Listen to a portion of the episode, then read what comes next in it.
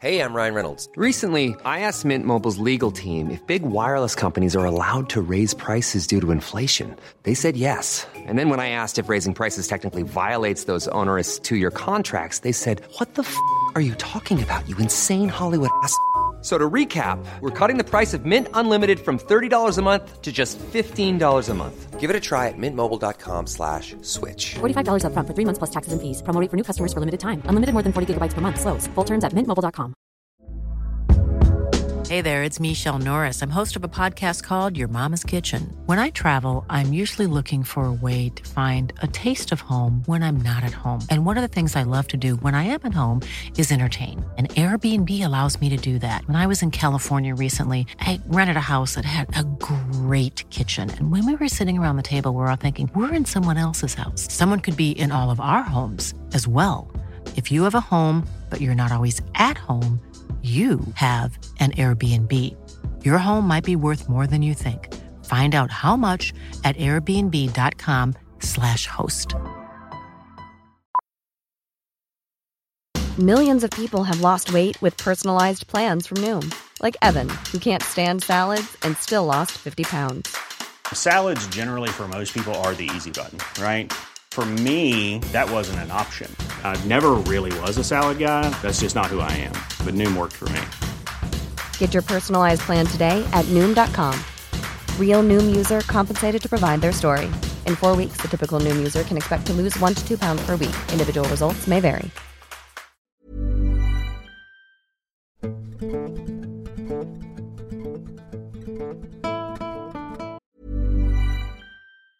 If you thought the only way to get a more defined jawline with natural looking results was through surgery, think again. Juvederm Volux XC is a non surgical injectable gel filler that improves moderate to severe loss of jawline definition and can help you achieve natural looking results with little downtime. Even better, this improved definition lasts up to one year with optimal treatment. No maintenance required. Improve jawline definition for a smooth, sculpted look with Juvederm Volux XC. For important safety information and to find a licensed specialist, visit juvederm.com. That's J U V E D E R M.com. Not for people with severe allergic reactions, allergies to lidocaine, or the proteins used in Juvederm. Common side effects include injection site redness, swelling, pain, tenderness, firmness, lumps, bumps, bruising, discoloration, or itching. There's a risk of unintentional injection into a blood vessel, which can cause vision abnormalities, blindness, stroke, temporary scabs, or scarring. Talk to a licensed specialist to find out if it's right for you. Hiring for your small business? If you're not looking for professionals on LinkedIn, you're looking in the wrong place. That's like looking for your car keys in a fish tank. LinkedIn helps you hire professionals you can't find anywhere else, even those who aren't actively searching for a new job but might be open to the perfect role. In a given month, over 70% of LinkedIn users don't even visit other leading job sites. So start looking in the right place. With LinkedIn, you can hire professionals like a professional. Post your free job on linkedin.com slash people today. I saw a gray wolf-type animal just standing on its hind legs on a sandbar up the river about 1,000 foot away. I watched it for at least two minutes. I thought it was a man or that I was seeing things. But it turned and I saw the profile of its long nose and I ran for my life. My dog did too. The whole time I was running up out of that mountain valley, I was convinced I was dead. I was pretty far out and I never went back.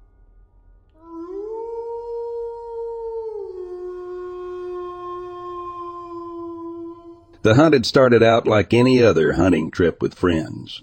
Excitement filled the air as we ventured into the secluded forest, determined to track down and hunt bears. The dense trees and the thick underbrush made the hunt challenging, but it was precisely the kind of adventure we craved. As we moved deeper into the forest, we decided to split up, hoping to cover more ground and increase our chances of spotting a bear. I went my own way, following my instincts and the faint signs of animal activity. The forest was eerily silent, with only the rustling of leaves and occasional bird calls breaking the quiet. It was then that I caught a whiff of something odd, something foul and pungent. My curiosity got the better of me, and I decided to follow the stench, wondering if it might lead me to a potential bear sighting. I moved cautiously, making sure not to make any noise that could scare off my prey. As I walked deeper into the forest, I couldn't shake the feeling that I was being watched. The smell grew stronger, and I couldn't help but feel a sense of unease. Then I looked up and saw it, something unlike anything I'd ever encountered. The creature had a round, human-sized head, but instead of a beak, it had an unsettling, featureless face. Enormous bat-like wings adorned its body, which stretched about five to six feet in length.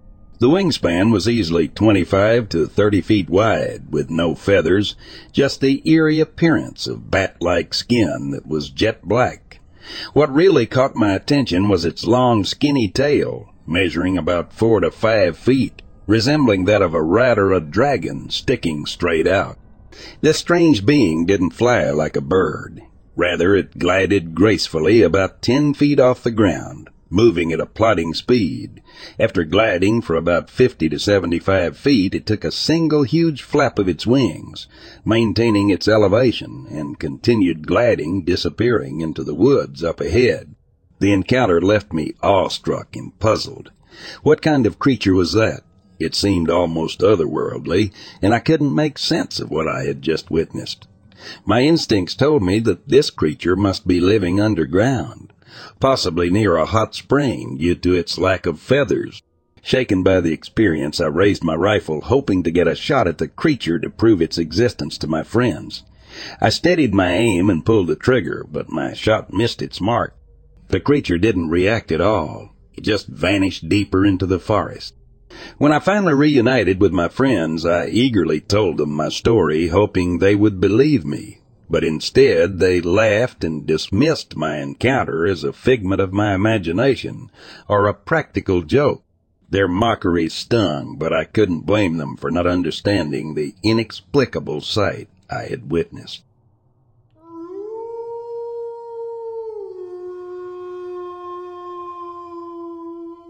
Spent three weeks out in the Colorado wilderness with a safe survival camping group that checked in with you every three days to drop food, check your water, and take your trash with them.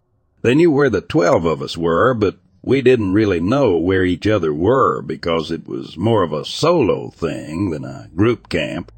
The closest person to me was about 200 yards away, but we didn't see each other during the 18 days of camping, just on the hike in and hike out. Six. Seven days into it, I was sitting out in my chair with a book when I noticed someone about fifty yards away just meandering through the trees. Supply came the next day and I mentioned it, but they said it was pretty unlikely to be a random person because this was a private area and there was really only one way in that wasn't super rugged. I saw the same person again a few days later, this time going the exact opposite way and walking like they didn't have a care in the world. I think I had a full day alone before supply that time, so I had a lot of time to keep my hatchet closer and then convince myself it was someone from the group getting a little antsy and stretching their leg. We talked about it on the way out, and about half of us had seen the person, always from about fifty yards away, and everyone had thought it was someone else from the group.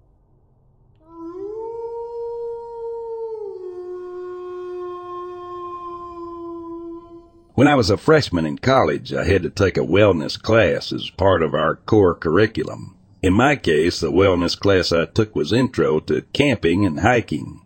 The final project for our class was to go on an overnight hiking or camping excursion. The buddy and I picked a weekend to go before our final was due, and we packed up to go camp in a nearby national park. When we got there, things seemed pretty peaceful. There was no one around in the reserved camping area, which at the time we thought nothing of. We only saw one other person while we were hiking, a figure in a hoodie who waved at us from across some falls we hiked to.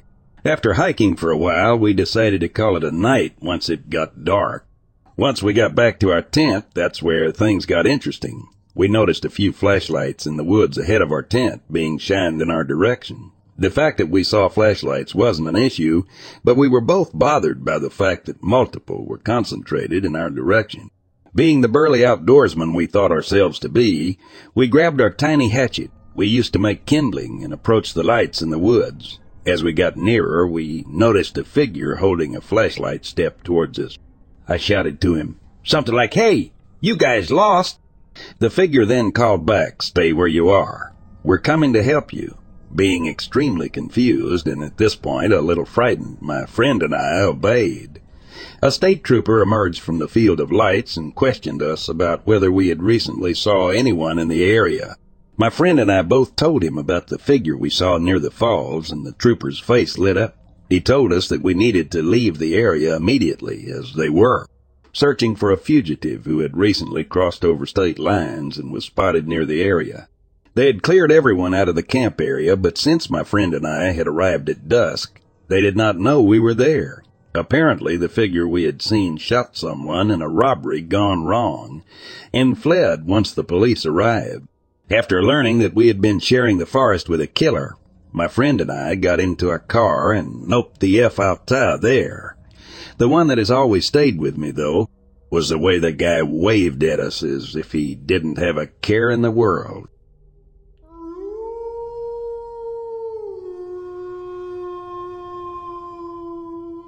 I was driving late night around 2 3 a.m. in upstate New York in a rural town close to Albany. I was with one of my exes at the time and we were exploring some back roads around her house out because I'd never been in that area before.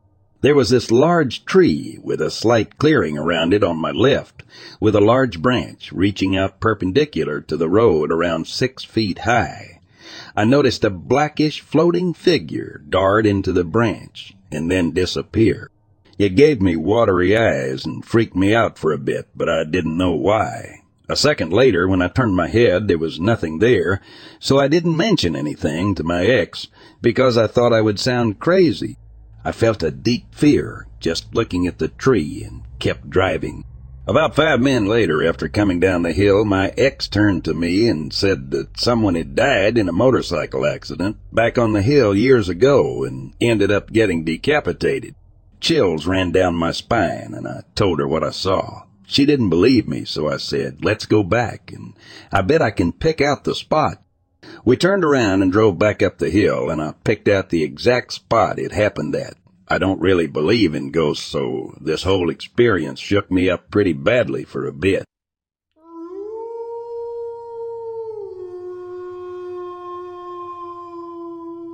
I live in an area with one of the most haunted cemeteries known to America. Back in eighth grade, we had this state history project thing, and I chose the cemetery. My dad had always told me about it and how his friends and him used to go there when they were in high school and how their teacher saw a ghost. One of the main stories is an orb of light that will chase you out of the woods. Little backstory on the cemetery itself. It's pretty well secluded off a major street. You need to travel down a trail in the woods to reach it. Two major things about this though is one, they stopped burying people there a long time ago, and two, the secluded nature and hauntings have become a popular site for people to perform satanic rituals. And not talking about painting upside down crosses everywhere. I mean dead dogs and dug up graves. It is now illegal to go in there. Nevertheless, my father took me to go one day to take a few pictures and what not. It was around noon when we went. We walked around and took some pictures, wrote some notes, etc. Nothing out of the ordinary. I was really hoping to find a ghost, though. One of the famous tales is a full body ghost appearing midday. So after about an hour or so, my dad decides that was enough and takes us home.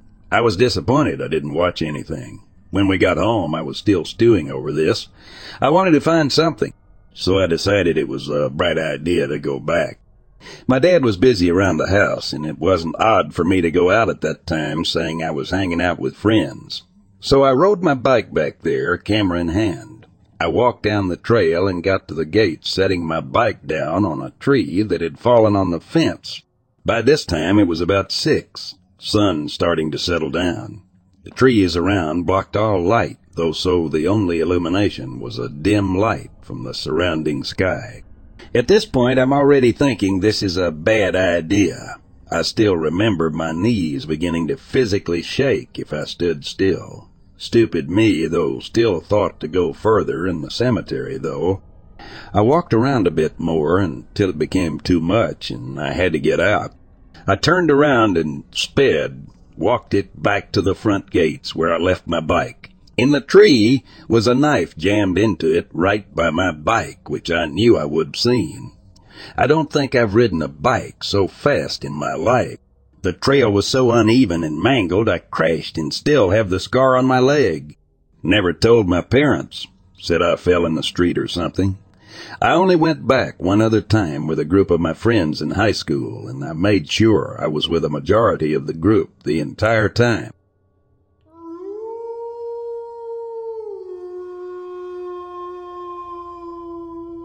I house at my brother's place one summer while he and his now wife took their camper cross country. They lived deep in the hills of western Mass, down two miles of dirt road, in a tiny, cozy, creepy hunting cabin built in the 1700s.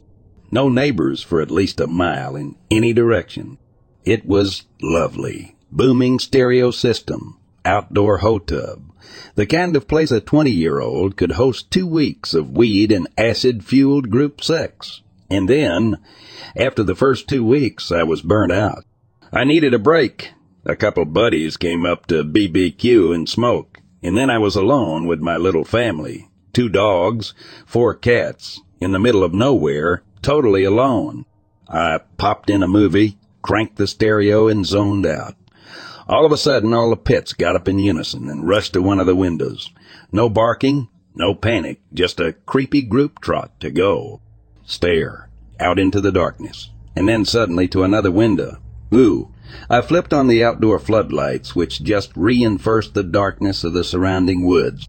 I was on the second floor, but it was hardly reassuring. Putting on a thriller was an unwise choice just as my brain was processing the fact that there were no locks on the doors. Something hit the house. Hard. Whump. The entire old structure shuddered and my stomach churned. There were black bears out here, but it didn't sound like a black bear. It sounded like a twenty foot pillow had hit the house. I couldn't tell what side it came from. I hit the off button on the stereo and crept toward the window when suddenly again. Whoop! Pictures shook. Something fell over in the little TV room. The pets were still nonchalantly all looking out at nothing, seemingly unfazed by the noise. I waited now, ready to piss myself. I didn't have a car up here, just a smallish motorcycle. And even then, I didn't want to go outside. High as all get out, I decided to call the local cop, who was unimpressed by being woken up to hear my shit. Well, what do you want me to do? You don't see anything outside. I didn't. Just dark woods. Did I want him to come out? I had so much weed up there. He sounded relieved when I said I'd wait it out. If it gets dire, call the state barracks, okay, Nighty mumbled. It didn't happen again. I didn't sleep, huddled in the TV room with a point .22 pistol, paranoid, absolutely freaked out. I waited till dawn. When the sun came up, I ventured out. Nothing but a sparkling June morning. I made sure I had at least one friend up every night for the rest of my stay.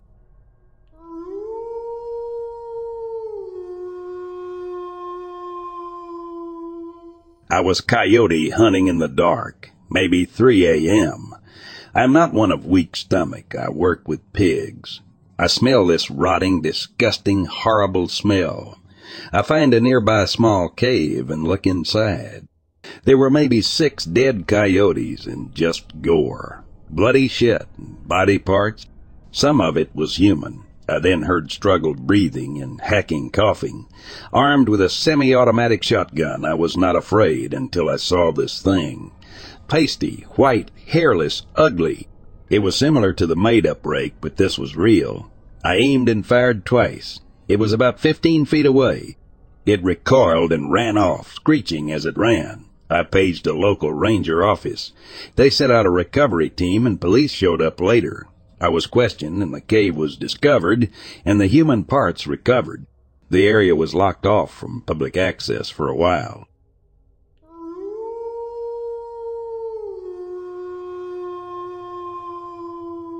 I was at my summer house in the Swedish archipelago, and while it's not that secluded, it's quite sparsely populated. Anyways, one night I was out taking a piss before going to bed, and then I hear a baby crying out. At first I thought it was one of the kids from the house down the hill. Then I looked at that house and noticed that there was no car parked up front and no signs of someone being home. I did not get much sleep that night.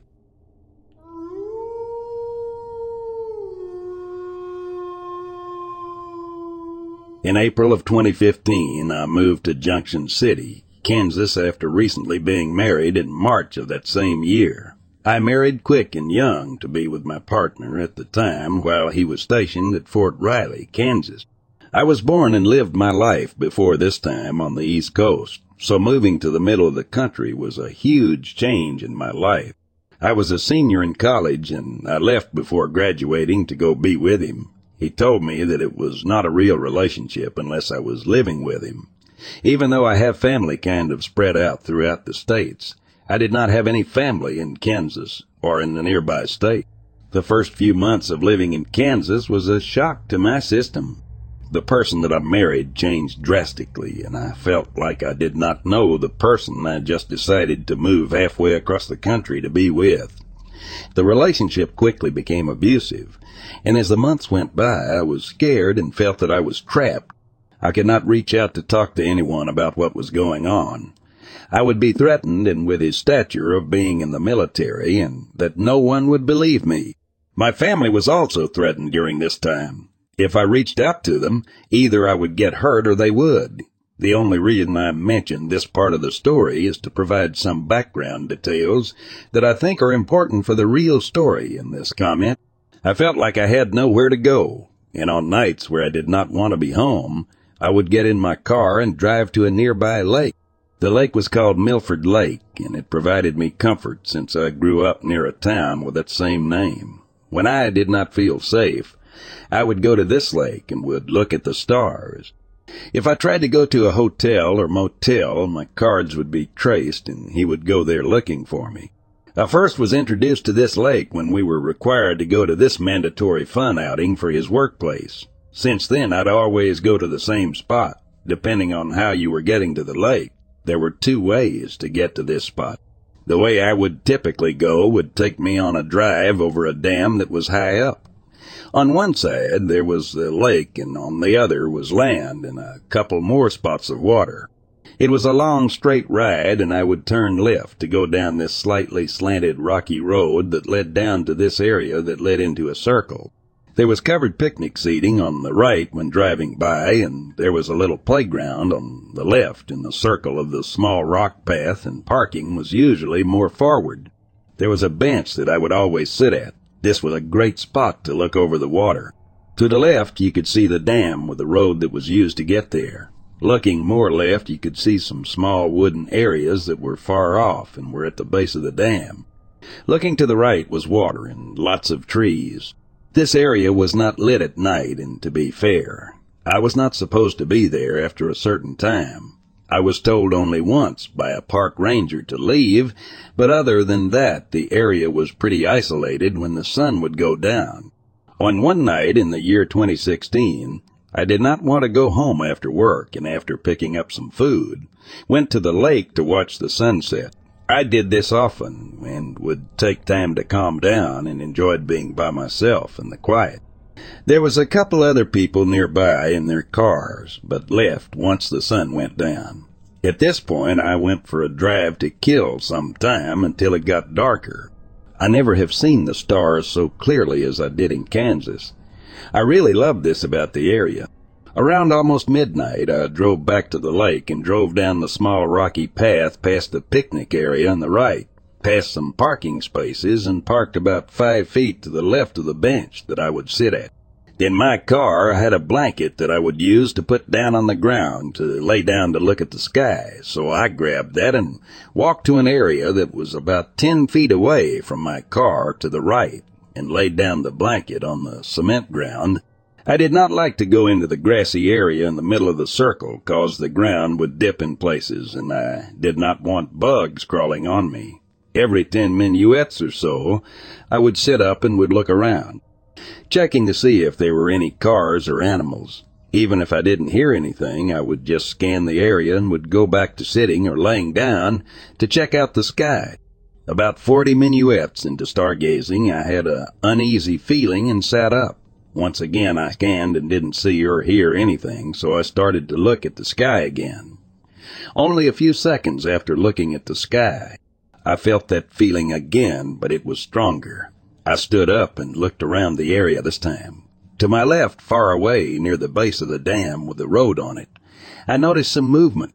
At this point, I was not scared, but became cautious of that. I've encountered deer in this area before, and believed that this was probably one of those instances.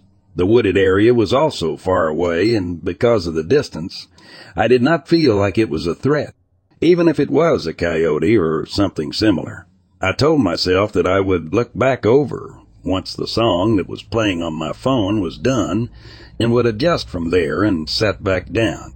Before the song could finish, I felt something that I haven't felt before. My stomach dropped and I felt fear. True fear, and as soon as I went to grab my phone, I heard clear as day, moo. I jumped to my feet and immediately looked to the base of the dam near the wooded area to my left. The figure that I noticed was closer than it was before, and at this moment I knew that it was coming for me. That it appeared to be on a beeline to where I was. The amount of distance that this figure covered in the short amount of time startled me, and I quickly grabbed the blanket and bundled it up with my right hand inside of it and started unhooking my keys from my belt buckle to hold in my left. I started power walking to my car. For some reason, I did not run. I did not want to run and let whatever it was coming out of the woods to see that I noticed it. While trying to present as much as a calm demeanor as I could, I focused on my car and did not want to look at what was in the distance. That is when I heard the sounds of rocks being stepped on that were not my own. Once again, the area that I last noticed the figure was in a grassy area, and it was about halfway from the base of the dam and my car. The fact that I heard something on the gravel meant that it traveled over 75% of the distance from the dam and was now almost equal distance from where I was to the car. My car was in the middle, and we were both walking right towards each other. I looked up to gauge where the animal was, and what I saw was not an animal. I do not remember seeing any fine details of the figure. It was completely white, and in my memory, it was tall and walked very rigidly. I cannot recall any face structure or even clothes. I did not know how to convey the feeling of dread and terror that I felt in that moment. Even as I type this, my heart hasn't slowed and I had to take a few breaks and come back. I quickly looked at my car and started to almost run to my car's door. While I was approaching my car's door, I could see the figure in the corner of my eye and noticed that it was still moving the same way as it was doing before. It did not make any sounds. It did not break into a run. It did not lunge at me. I threw the items I was holding into the back once I opened the door and turned on my car. As soon as my headlights turned on, the figure was within ten feet of my car and was in front of it. I threw my car into reverse, and while backing up, I saw that the figure now broke into what appeared to be a run toward me. I pressed on the gas and took a left to go back up the rocky path that I used to get down, and while I was driving up the path, I looked in the review mirror and could see that this figure was now running after my car. I still do not recall anything that the figure was wearing. As soon as I got up the rock path and was on the road, I drove as fast as I could to get away from that area, and when I looked back, I did not see the figure. That night I did not go home. I didn't know what to do and had a massive breakdown while shaking in my car and crying. I drove straight to a Walmart that was over two hours away and stayed in the parking lot until morning. I thought that I was having a moment of psychosis from all the stress that I was going through and this time in my life. I have played this over in my head countless times and still am not sure what happened that night. I never felt that feeling of terror again. And now I never go anywhere alone late at night. For years I have had nightmares of that white figure following me from the woods. I genuinely could not explain it and thought that I was crazy. It didn't feel normal, and I never spoke about it until a few years ago to my partner. He told me to look up killer clowns in 2016 and said that the area that I was in at the time had sightings. I don't remember what the figure I saw was, and even if it was a person, that means that they were standing at the base of a dam late into the night and waited by themselves for a person to be alone. I also couldn't make sense of the distance that was covered in that short amount of time. It was very difficult for me to write this story. This was the most terrifying moment of my life, and I can't make sense of it. I no longer live in Kansas and am no longer married. That being said, I still do not feel safe when alone in nature.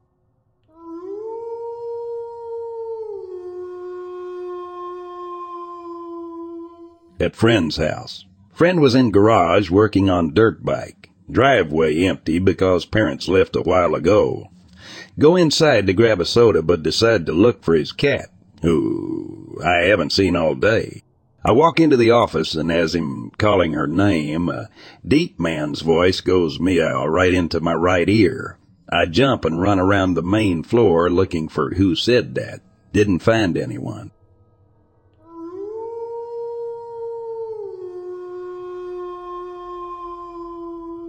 About five years ago, I was out with two friends. At the time, this group of friends liked to party hard, as did I. We were a few years out of college living in a resort town. That night, we went out to dinner and then went to a bar. We all did a round of shots when we got to the bar.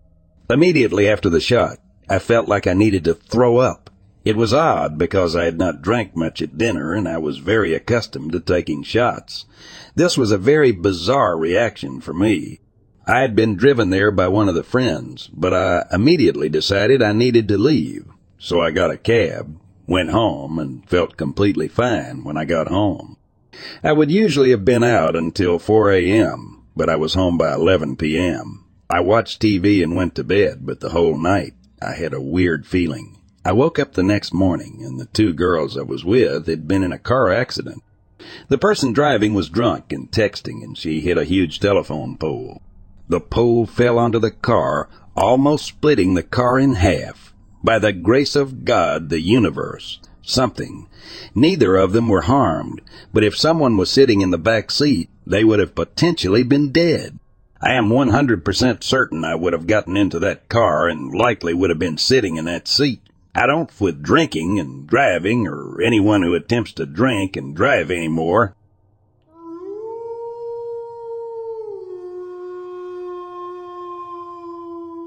I have a story to tell which could provide one possible explanation to what happened. A few years ago, one of my friends went off to a college in California. She spent a few quarters in the student dorms there and felt it was really expensive. So she found herself a place, a townhouse, I think, which had a separate entrance to her living space, a little distance away, and would commute every day to and from her classes, and she'd stay gone for most part of the day. In the first week, she started to notice some signs. Her clothes on the floor in the morning, when she would clearly remember she'd left them on a chair, water spilled on the floor in her living room, shower which never seemed to dry completely, and little things missing here and there. I remember we used to joke about how she was getting old and forgetful during our calls. This one day, however, she comes home to a broken cup which she swore was a new one and she never used it. Later that day, when she was talking about it on a group call, most of us were saying she is being paranoid and a broken cup was not sign enough that her house is haunted, which at that point she was certain about. This one guy did recommend her to record the house while she was gone. She took his advice, did a bit of research, and decided to buy a ring, or some equivalent of it back then, for her front door and some cheap motion sensor camera for her kitchen and living room. The ring got delivered first, and she set it up immediately while the rest of her stuff was due to be delivered the next day. Next morning, she goes about her day like she always would, gets back home, and checks to see what the ring captured. To her horror, she sees a two events one capture of a guy leaving the house and the other. The same guy getting back into the house. The second one was just a few minutes before her viewing. She freaks out as one would expect and yeets out of there, calls the police to come in and arrest this guy, who was basically co-living with my friend in her apartment. Apparently there was an attic door of some sort which my friend never opened, and that had a roof access which he made his home. He would basically wait for my friend to leave, to take a shower, pour himself some coffee, help himself to something from the refrigerator, get out if he needs to, and make sure he comes back in before my friend gets back, which used to be pretty late in the evening. This incident scarred her, and she chose to move back to the dorm soon after. When she was packing to leave, she found a pillow and some blankets in the walk-in closet in her bedroom, which she never saw when she moved in. That freaked her out even more because she believes that dude must have spent several nights in the closet while she slept on the bed and she never knew.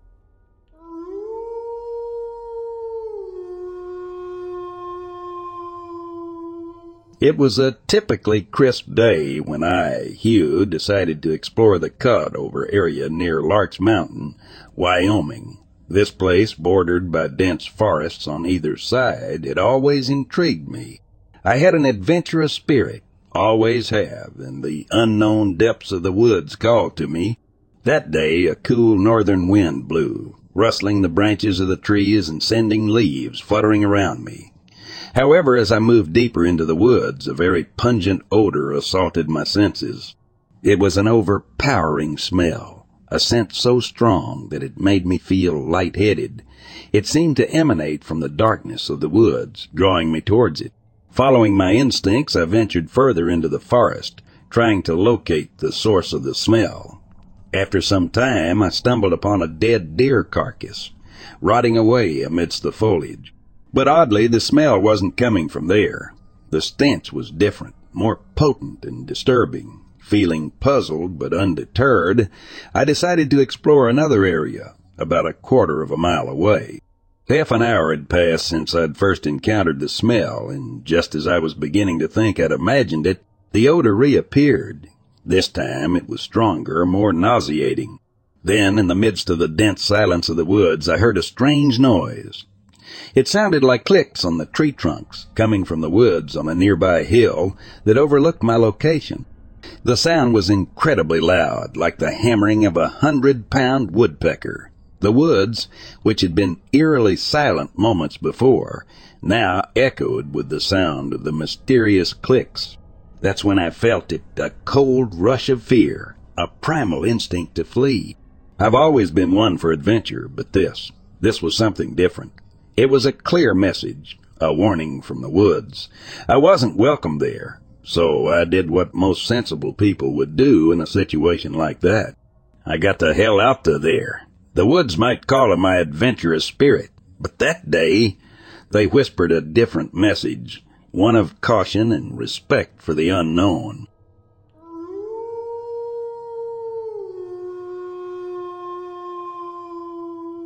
I love waking up in the dark and walking the sunrise with my dogs. I didn't intend to own two huskies and a German shepherd mix, but they each found me and I couldn't turn them away.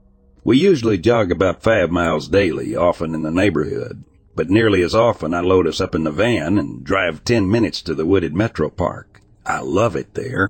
They offer some trails that allow quads and motorbikes, some bicycles and skis, some just people, and last year they opened a new one that allows pets. It's a five mile loop into the area farthest from the city. We live on the northern edge of town, but in the dark with no leaves on the trees, you can clearly see the red glow of the CVS sign for most of the height. These are tamed woods with asphalt paths and concrete fire pits and rangers patrolling regularly. And the hospital behind CVS means there's emergency medical care in walking distance. I was up coughing again in the night. I had a serious case of pneumonia two months ago and was not fully recovered when this sinus infection hit me. I'm past the fever part, so we're walking, not yet jogging. Again, but after being up in the night, I didn't get up in time to go walk before I dropped my kids off at school. Then my youngest had an appointment, and then I had to run a few errands, and then we had unexpected visitors right after school, and then they stayed for dinner, and finally I got the dogs into the van, and we made it to the park just before it started to get dark. I was irritated at all the little things that had kept me from my walk all day, but as we drove all the way to the back of the park, I realized we'd be walking the sunset, watching it over the lake and the hills and through the bare trees. And the park was clearing out now as it started towards dark. We would very nearly have the place to ourselves and might not have to pull off the path to let others pass us. An amazing number of people who are afraid of dogs hike the pet path all those little irritations had led up to this singular moment of beauty I would not otherwise have seen and appreciated. This was going to be a really good walk. Funny how life works out when you let it. I parked in my spot at the farthest end of the parking lot by the bathrooms. A mile long people, walkers or joggers only, path looped through the woods and by the lake and came out by the bathrooms. I liked to run it when I came here alone. It was a glorious walk through a Bob Ross painting. My mind cleared and my thoughts quieted, and I simply experienced the woods. My feet on the path, my dogs panting, the nature sounds, the beauty of the sky. I absolutely loved it. About halfway now, and the city sounds had faded away till I could only hear the birds and frogs and insects all singing their songs of territory and mating and life. Crack! utter silence and absolute stillness. My dogs and I turned instantly towards the source of the sound and froze. Behind us and to the right, the sound had come from the crest of a hill. I could see nothing and heard only the dogs panting. I waited for the nature sounds to return. They did not. All three of the dogs slowly raised their ruffs, for standing on end all around their shoulders and necks, tails held tall and proud, making themselves look larger and more threatening. I took a step towards them, and the female husky, the leader of my little pack, instantly put her ears back and her head down and pulled me down the path. All three of them left their tails and ruffs up, but the two males also put ears back and heads down and began to pull me, so off we went. The woods were still silent. We must have startled a buck on the slope of the hill, not seen him, and after we passed, he leapt up the hill and jumped a dead tree, and his hoof hit a dead branch, and the branch broke crack and scared everyone. Why were the woods still silent? Maybe there's someone up there. Homeless people must stay here sometimes. The bathrooms have heat, so the pipes don't freeze. This is about as far out as the path goes. It would be a good place to sleep. Maybe he's setting up a shelter and crack broke a branch. Why were the woods still silent? We were about as far from the city as we could get in these woods, and you couldn't see the CE sign or the glow from street lights or even hear the traffic noises. It was dark and still and absolutely quiet except for the panting dogs and four sets of footsteps on the path. I wanted to run. The dogs wanted to run. Bigfoot. That was a Bigfoot breaking a log to say get out. There are no Bigfoot in city limits, I promise you that, Brain. It was a deer. The woods are still quiet because of U.S. I have 200 pounds of dog here. Yes, they're the big huskies. And another 200 pounds of me. Yeah, I'm a little fat, but I've got good muscle underneath. I have broad shoulders that don't fit into women's shirts and big hands that don't fit into women's gloves. I can lift 100 pounds over my head. We're the scariest thing in these woods. There's no bear. There's no wolves. There's no Bigfoot. There are deer and there are foxes and there might be an angry raccoon.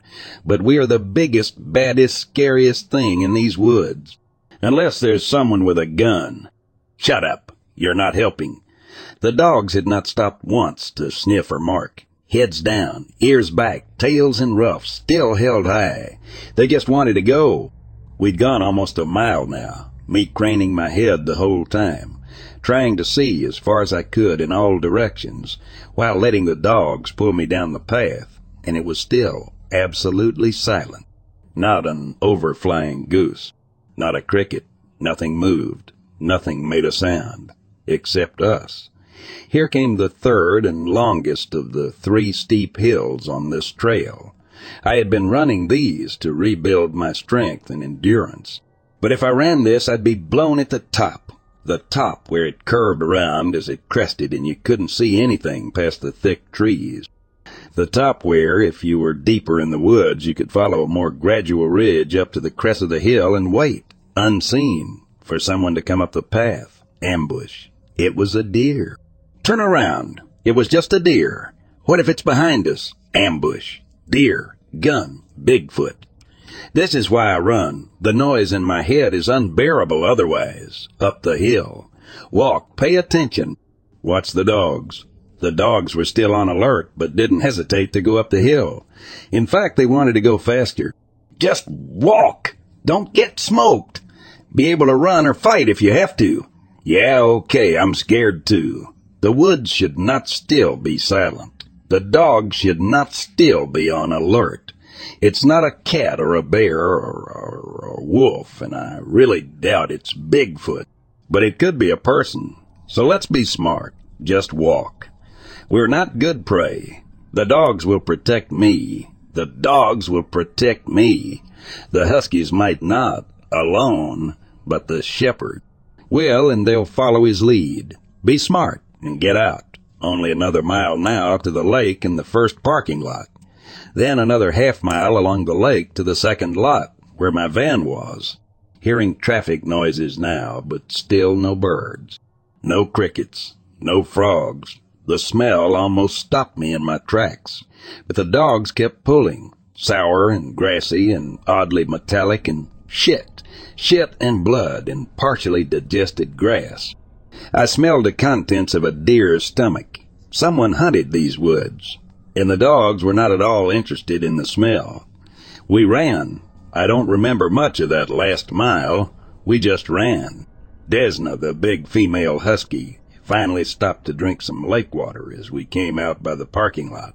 Then she began to sniff and pee. The boys followed her lead. There was a single truck parked.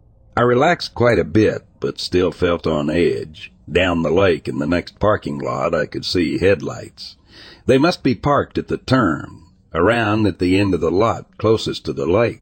Their headlights illuminated the lakeside path. They're watching us. Halfway to the van now, and the car drove away. Twenty feet from the van, I heard a motor coming down the nearest path. I decided to put the dogs in the car on the driver's side instead of the passenger side like normal. The sound of the motor came closer. The leashes caught on the armrest and I had to untangle them before the dogs could jump into the van. The motor came closer down the path. I had to be gone before it came out. I knew it with an absolute certainty.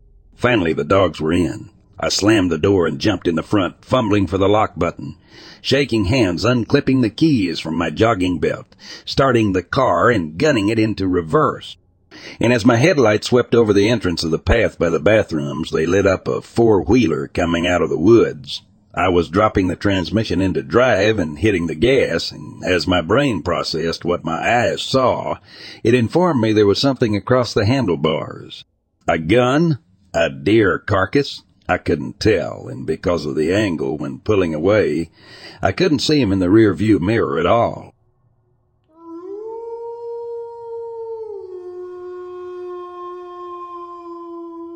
It all began in the heart of Appalachia. That's where I first had the encounters that would forever change my perspective on the world. I'm not one for tall tales or flights of fancy, but what I saw, as absurd as it sounds, was real. I remember the day as clear as a bell. I was walking through the woods, lost in the peaceful rhythm of nature, when I noticed a peculiar movement in my peripheral vision. As I squinted, trying to make sense of what I was seeing, my eyes landed on a small figure, no more than twelve inches tall. It was a tiny man, or so it seemed, dragging another creature by the ankle. I could barely believe what I was seeing, but there was no denying it. The creature being dragged was no ordinary critter. It was a fairy, and by the looks of it, either unconscious or worse. I know how preposterous it sounds. Trust me, I've wrestled with the logic of it for years. But I saw it with my own eyes, the tiny man and the fairy, right there in the heart of Appalachia. Fast forward four years, and I found myself face, to face with the unbelievable once more. Again, I was in the woods, not far from where I had the first encounter. This time I saw fairies, a whole group of them, fluttering about, their wings shimmering under the filtered sunlight. I don't expect anyone to believe me, at least not anyone who hasn't seen it with their own eyes. Telling this story is a risk, one that opens me up to ridicule and disbelief. Yet the truth of what I saw remains etched in my memory. It's a secret I carry, one I can't share with the people I know in real life. They wouldn't understand, wouldn't be able to accept it. But maybe, just maybe, there are others out there who've seen what I've seen, who know that sometimes reality is stranger than we could ever imagine.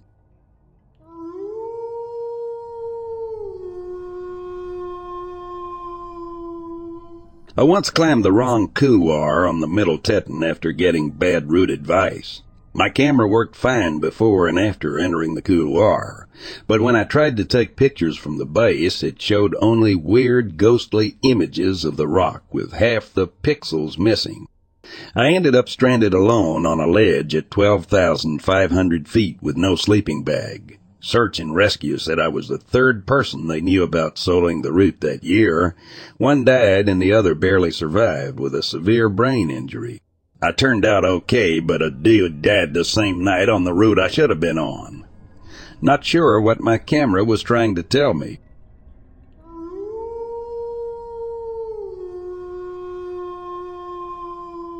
Near where I go to school, there's a massive state park that is rumored to have an old Air Force research facility. In the back corner of it, the front part is visited frequently by hikers, hunters, and whatnot. But if you wander into the back of it far enough, you find some really creepy stuff from meth heads to cults to estranged citizens. A couple of good ones come to mind. The ROTC program used to do field training out there once a semester, and part of it is a land navigation course. That pretty much consisted of the cadets out in the woods by themselves for around five to six hours navigating the land. I've heard from multiple people they'll be walking to their next point or take a break on a tree and find human skeletons or bones. Another one that happened to me when some friends and I were hunting exploring one weekend. We were wandering through woods when we came up to a clearing. In the clearing is this old run down and almost abandoned church. We didn't really think anything of it at first, but we noticed that there were things off with it. First, the cross on the steeple was upside down. Then we noticed there were no windows on the building itself at all. We were about to come out of the clearing to have a look around when the door opened to it and a man in black robes came out for a minute and then went back inside. That's when we booked it out of there. I have tons of stories of that national park. I hate going there every time we go, but the stories that come out of it are something else.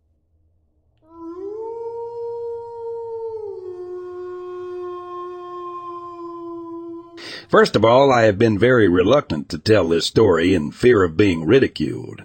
I did send a not so well written report to BFRO some years ago, and because I was in fear of being ridiculed, I did not participate in a follow up investigation, and therefore the story was not published.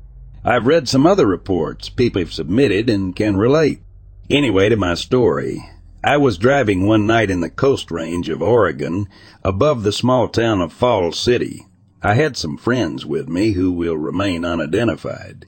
We drove up the Black Rock Mainline Road and turned off onto a small dead-end logging road. As I turned left going up the ridge, I noticed there were some campers in the area. There were several vehicles parked alongside of the road. There were tents and a good campfire burning with people standing around the fire. I drove past the campers slowly and turned my truck around and headed back in the direction in which I came from. As I just started towards the campers, I heard a very loud howling type scream. The sound came from my left and behind me, down the hill, not from the area of the camp. The pitch of the scream was from low to high, as I recall. The scream was very loud as I heard it over the volume of my stereo, which, in fact, was quite loud at the time. The scream seemed to go on for some time, maybe as long as four, six seconds. We all were scared. The old expression of the hair raising up on the back of your neck is actually true and exactly what happened in this case. I drove out of the area ASAP. One of my friends and I returned the following day during daylight. Even being there during the day gave me the creeps. The campers were gone. I did not get out of the truck and drove out of the area. I've been back to the area a few times over the years, initially to show people the area and during deer hunting season. I will not forget that night. Certainly I cannot say it was a Bigfoot, however, it was a sound that was totally unnatural to humans. A sound I had never heard before and hoped to never hear again.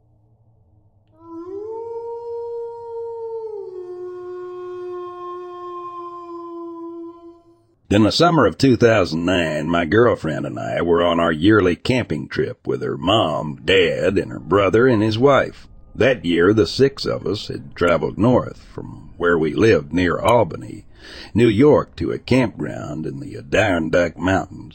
It was a small campground, but they did have full cabins there as well as sites for both RVs and tents. My girlfriend's parents rented one of the cabins for a week, and we planned to set up a tent for ourselves just outside of the cabin. We had left after work on a Friday. We ate dinner when we got there and hung out by the fire pit. The six of us talked about all sorts of things. It was a great first night. We were all tired, though, so we headed to bed at about 9.30. We'd been up since five on that morning, having worked a full day, so we were all pretty tired. The moon was full, so there was plenty of light around, but not enough to see details beyond 20 feet or so. I pitched our tent relatively close to the cabin. My girlfriend's brother and his wife pitched their tent on the far side of the cabin, about 50 feet away. About an hour later, after falling asleep, I was awoken by my girlfriend, who had said she heard something outside our tent, but couldn't see anything out the mesh window. She thought it sounded like heavy footsteps walking through leaves and twigs as it moved around our site. We were near the center of the campground where there weren't too many trees. I listened a bit, but could barely lift my head since I was so tired. I didn't hear anything, so I told her not to worry and that whatever it was would probably move on soon. It was probably just some forest animal checking out our scent.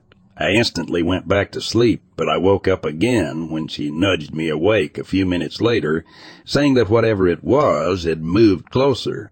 She said that she could hear breathing outside the tent and felt like something was looking at her through the mesh window. I reluctantly gave in and woke myself up to check out what might be going on. I told her not to move as I slowly unzipped the flap of our tent. As soon as I did, my girlfriend let out a scream because something jumped from the area right outside our tent and jumped into the trees right across from us. We both saw it at the same time before it darted behind the trees. It then stopped and looked back at us. It was about seven feet tall, muscular, and had a large head with long hair.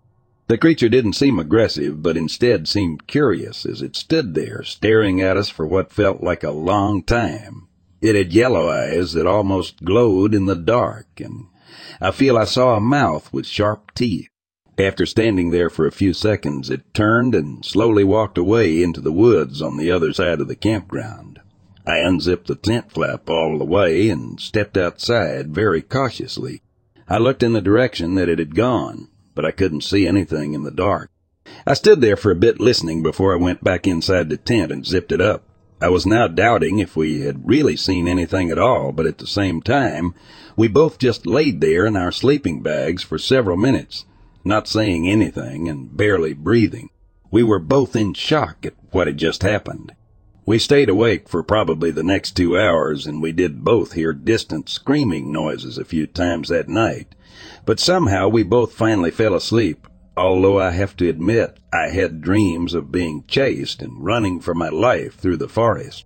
The next day, when we all got up and were making breakfast, I told my girlfriend's brother about what happened.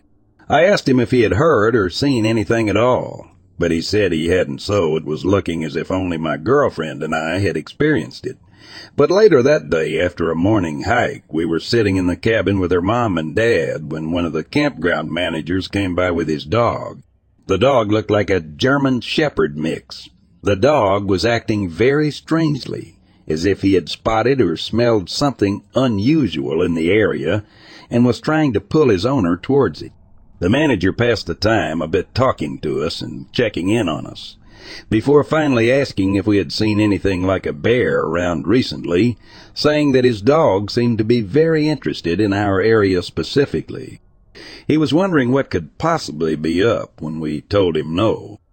He seemed relieved, but said that he had received a report from other campers that they had seen a large black bear in the area and that it was smart enough to have learned how to open up their locked food storage containers. I don't know if what we saw was a bear or not, but I do know that bears don't usually stand seven feet tall or walk on their back legs. I'm pretty sure bears are nocturnal, so there's that. What exactly did we see that night? I'm not sure, but it was definitely something very strange and out of the ordinary. My girlfriend and I are confident that it wasn't just a black bear, but something much more, and the fact that other campers had reported seeing something similar in the area lends credibility to our story.